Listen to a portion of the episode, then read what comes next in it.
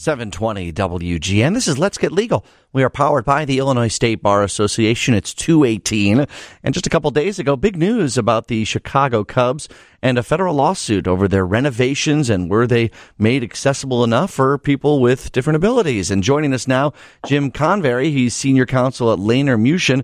Jim, I understand that you've worked on dis- uh, disability discrimination cases over the years. I have, John, in, uh, both in the employment area and in the public accommodation context is what which what we have here with uh, with the lawsuit involving Wrigley Field. Well, I really appreciate uh, coming on the line with us here today because this is an area of law that I think I don't know if people take it for granted because so much has happened in the last I don't know 20, 30 years, 40 years in this favor, but these are obviously still battles that are I imagine being fought all the time. Oh, sure, and, and especially, and as we'll probably talk about, is when you have you have an older structure, and then you get into remodeling, uh, and and whether that triggers additional obligations on behalf of the entity that runs the public accommodation. Yeah, and that's that's where you really see some of these issues. And it's. I, that leads us right into this conversation about structural issues in Wrigley Field. And I was hoping you could kind of walk us through what this lawsuit alleges, because obviously when Wrigley was renovated in 2014, and, and I don't know if you know about their uh, Wrigley's past history, whether they were grandfathered in for exceptions uh, to to these federal laws that have been passed, obviously after Wrigley Field was built, which was way back in 1914. Um, but I imagine when the renovation kicked in, that everything had to be in compliance. What does the lawsuit say is not in compliance at Wrigley Field? Okay, well, the, the, the focus of the lawsuit is the wheelchair seating because the um, and they allege that the Cubs removed or replaced elsewhere within Wrigley Field most of their previous wheelchair locations, uh, in both in the bleachers, lower deck, and the upper deck. First, the, in, with respect to the bleacher section, um, it's part of the renovation. The Cubs created these porches or group seating areas. There's the LG porch, the Hornitos Hacienda, the right field porch, as well as the Budweiser patio. Uh, and the suit claims before that these were created, the Cubs used to have 15 general admission seats in right field, and they all had excellent views, again, according to the lawsuit. Mm-hmm. Now, after the renovation, the um, Department of Justice claims there's three general admission seats in the left field corner and an additional 16 seats in the center field section called the batter's eye. Mm-hmm. And the suit actually clarifies those batter's eye seats as the worst seats in the bleachers hmm. with poor views of the game. Apparently, there's some tinted glass out there, there's some mesh, and the um, the federal government refers to this, the area as being fairly segregated, and they also have sometimes there's TV use in that area, according to the lawsuit, which may uh, uh, inhibit the the views mm-hmm. and enjoying the goods and services that you get at a ball game. So, Jim, I guess what I'm asking and, is, is that so the Cubs would say, well, no, we created more seats. There's more the the number of seats or, or spots may be more, but the suit alleges, and maybe you could you could help clear out the law too you have to provide an experience that is similar to any other fan. It's not just the number of seats available, it's about the experience for every fan, no matter whether they're in a wheelchair or not. Absolutely. You have to be able, someone, someone should have the opportunity to enjoy the, uh, the goods and services and public spaces that ambulatory people do. And that's where part of the, the problem is, is now, at least according to the suit, um, these sections do not provide that kind of uh, enjoyment of the facilities. And you look in the grandstand. Remember, the Cubs demol- essentially demolished most of the grandstand mm-hmm. and rebuilt it. So, what seats do they have? So, the, the disabled seats, there's no seats down in the in, in the closed club boxes. The seats are between the 100. Part of the seats are between the 100 and the 200 section. That's the closest that you get, according to the suit. But more than half of the um, seats reserved for wheelchairs are in the very last row of the grandstand with poor views or obstructed views, according to the allegations.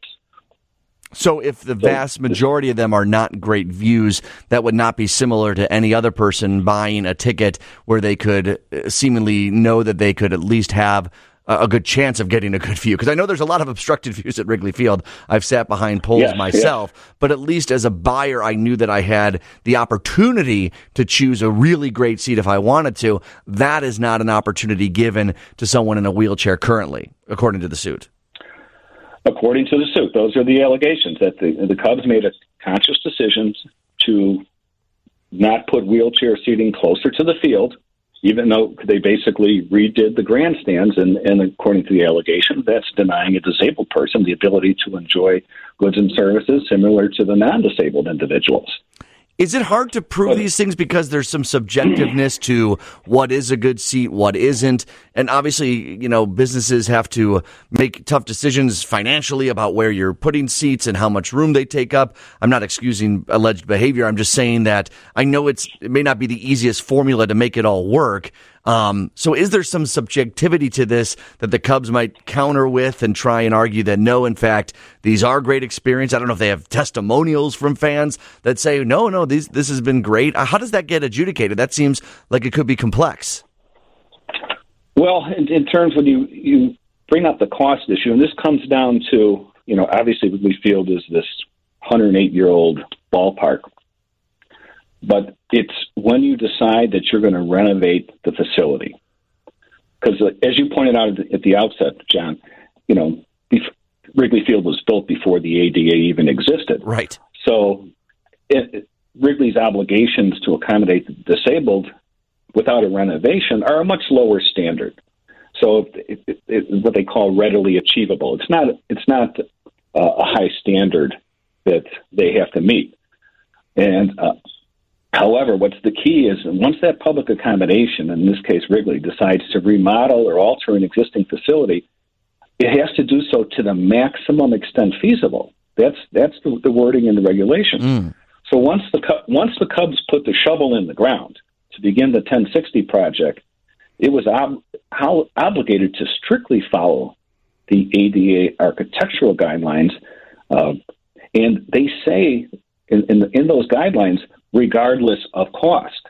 So once you, again, you, you decide putting that shovel in the ground, your obligations are high because you're designing that essentially new, and you have to take advantage of, um, or you have to follow the guidelines for making accessibility. I'm reading the lawsuit. I, I point out. Go ahead, sir. Yeah, I was going to say. I know several years ago I was I was at Fenway Park and I was on a tour with my son, and they were pointing out in the tour the seats in the left field grandstand are very narrow, but their concern, and, and they're old, they're old wooden slat seats. Mm-hmm. Their their concern, as it was explained to us at the at the time, was well, if we take those out, we're going to have to put in wider seats. Once we undergo a renovation. Once we mess with that, yeah. We're to hit, once we mess with that, then we're going to have to go into compliance and they're going to have to put wider seats and they're going to lose capacity. So it's something that, you know, obviously Wrigley and Fenway are both older ballparks. Right. So that's one of the issues that, that they they face then. And reading but the through also have Go ahead. I was going to say, in reading through the uh, title and the, the suit, it says Title Three of the ADA prohibits discrimination, quote, on the basis of disability in the full and equal enjoyment of the goods, services, facilities, privileges, advantages, or accommodations of any place of public accommodation. So that really does seem to be that if you're building new seats closer to home plate like they did, or they took the bullpens and they moved them out to underneath the bleachers so they could have more seats that come into the field field. Yeah, I'm kind of surprised now that I that there aren't, at least as far as I know, and according to the suit, ways for why can't someone in a wheelchair buy buy a first row seat or a second row seat? There should be some accommodation for at least a couple of those. Right, and I think the suit alleges that the uh, that the Cubs had an obligation to put in, I think, 200, 200 or 201 under the standard. So it's not like it's a lot of seats. Right. But they're not interspersed so that the again according to the suit that the, the, the disabled fans would be able to get that that type of enjoyment as um, in visiting a public accommodation.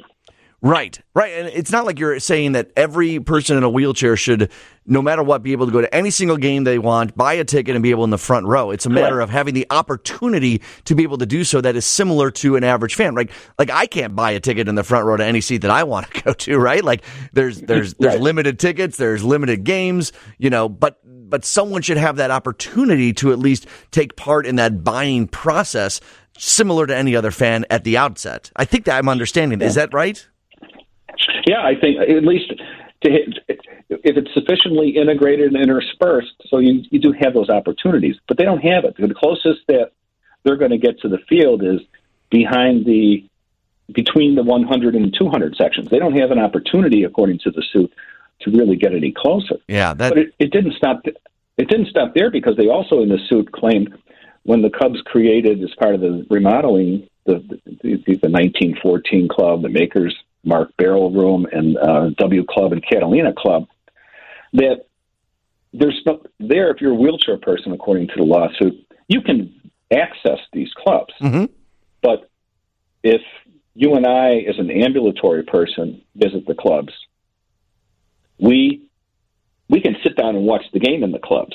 Apparently, according to the allegations, if you're a, a disabled person in a wheelchair, while you can visit the club, if you want to watch the game, you can't stay in the club. You got to go back to those seats that are Ah. between the 100 and 200 section. So they're not getting the full enjoyment that ambulatory, ambulatory persons would have in visiting those clubs. Okay. Tell you what, Jim, I, I, we're going to keep you on the line if you don't mind. I got a, couple more questions about this and then some other cases uh, that involve uh, uh, the ADA and compliance with that. We're going to continue our conversation after the news uh, with Jim Convery, the senior counsel at Laner Muchin, who's uh, so uh, happy to be able to join us, I'm so happy that he's able to join us. We'll get to that after the news here on WGN. 720 WGN, continuing our conversation with Jim Convery of Lane Muchin, who uh, has handled some of these cases of uh, discrimination against people uh, with uh, disabilities. And Jim, we've been talking about the Wrigley Field renovation and a lawsuit by the federal government saying, hey, look, you have not made this experience the same for folks in wheelchairs, particularly, and other disabilities as well. And Jim, we had a really interesting question on the text line from the 708 talking about when they make these designs and they make these plans for a renovation, isn't there like a step along the way where they have to be checked to be ADA compliant? Or is that not happen until things are already built and then they're reviewed after the fact? Do you understand the question I guess I'm asking?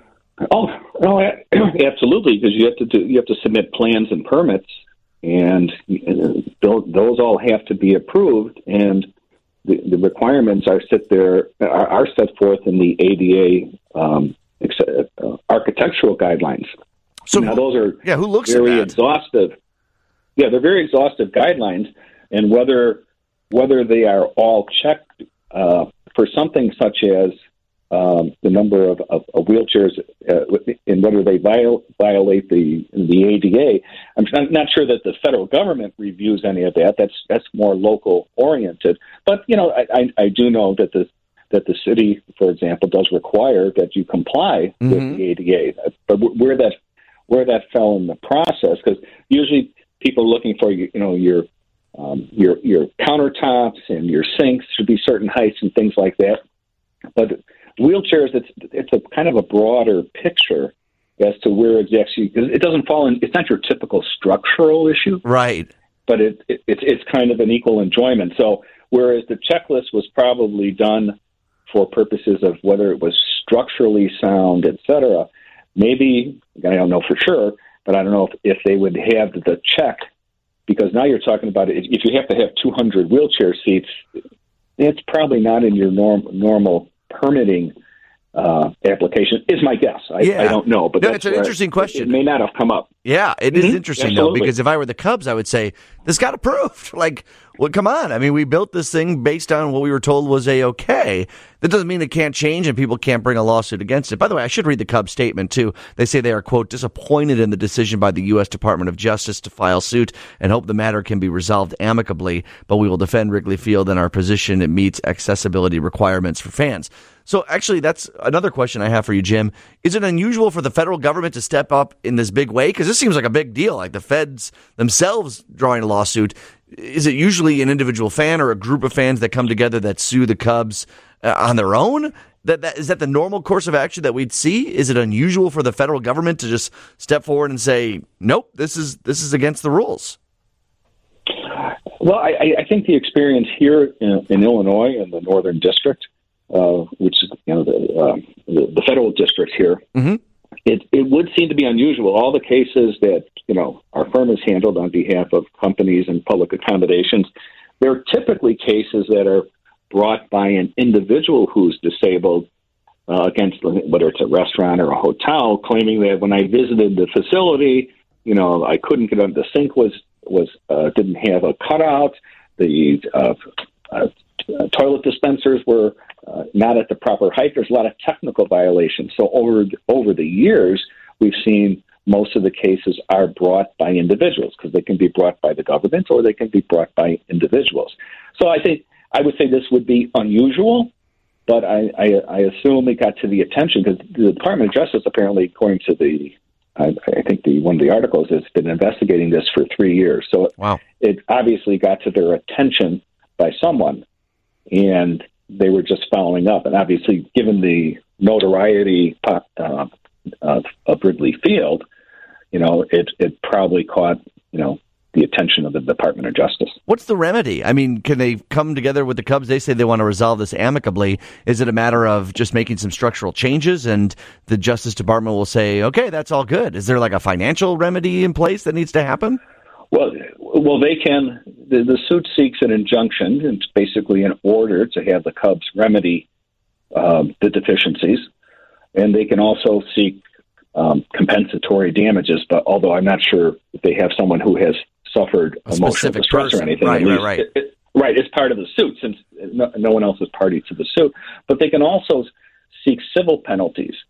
Um, and for the first, I think under the regulations, the civil penalty is fifty thousand dollars for the first lawsuit, which in, in, the scheme of things, probably for Wrigley Field, that that's not that much money. So I'm going to guess the the, the big remedy that the government's going to be seeking is some injunction to have these uh, more accessible wheelchair seating at other spaces within Wrigley Field. I'm, I'm I don't know what the discussion excuse me the discussions were between the Cubs and Department of Justice, but I would guess that they're they're going to be insisting that they increase the integration of, of the wheelchair seats so that at least amongst the 200 or so that are required, that the um, those in a wheelchair get a better and a full enjoyment of sitting in a baseball game. Right.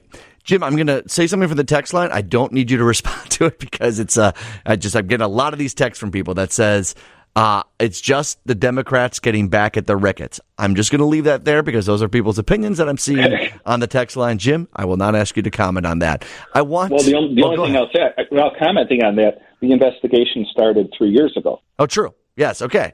Thank you very much. I appreciate that comment because okay. that does help put things into perspective. I just didn't want to put you on the hot seat, Jim. so, not a problem. Yeah. Not a problem. That's just a fact that you and I can uh, we can That's agree true. on.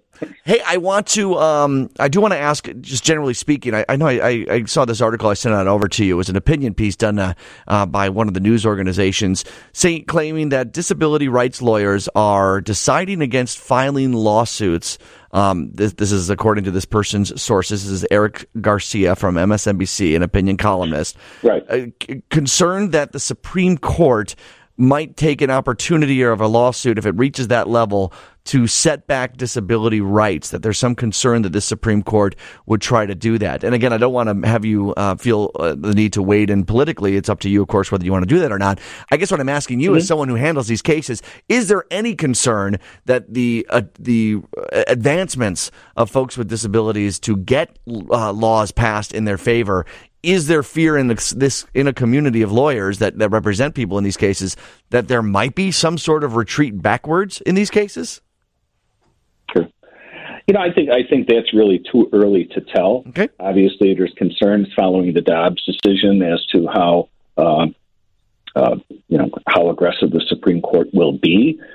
Um, but the suggestion that you know lawyers are going to withhold filing lawsuits, you got to you got to keep in mind before a case gets to the Supreme Court, first the case got to start in the district court, then it's got to go to the Court of Appeals, and then before the Supreme Court's going to even get to it, there has to be a writ of a, a writ of certiorari uh, petition right. filed with the Supreme Court for them to even hear the case, and usually that's they don't even they only hear one to two percent of the cases. So right.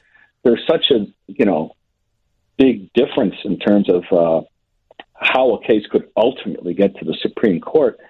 I I would be surprised because we're usually I'm usually representing the employers or the companies uh, in that regard, but I we, I don't think there's going to be any shortage of if, if someone's been denied a right based on their disability that they believe. I, I don't see that people are going to say, "Well, I'm not going to file the case," because at some point in time, the Supreme Court is going to might overrule this. Right. I, I I see that's a little attenuated, you know, for someone to make that leap, you know. Uh, for sure. So, so I'm not sure that I that I that I would agree with that, but you know, time will tell. Yeah, time but will tell. Again, I think that is somewhat of a somewhat of a leap. All right, Jim, you've given us so much time today. I appreciate it. L- let us know uh, who uh, might want to reach out to you or, or uh, Muchin. What sorts of folks do you help out? We we represent uh, employers on the management side. So if a company has an issue with respect to discrimination in, in any context, including under the ADA and even with, with public accommodations, we will advise them to uh, bring them into compliance or to, um, if, if there's a dispute and there's litigation, um, we will try and resolve that in, in the best format possible. All right. Laner Muchin is L A N E R M U C H I N dot com. And Jim, I really appreciate your uh, thoughts on this, okay?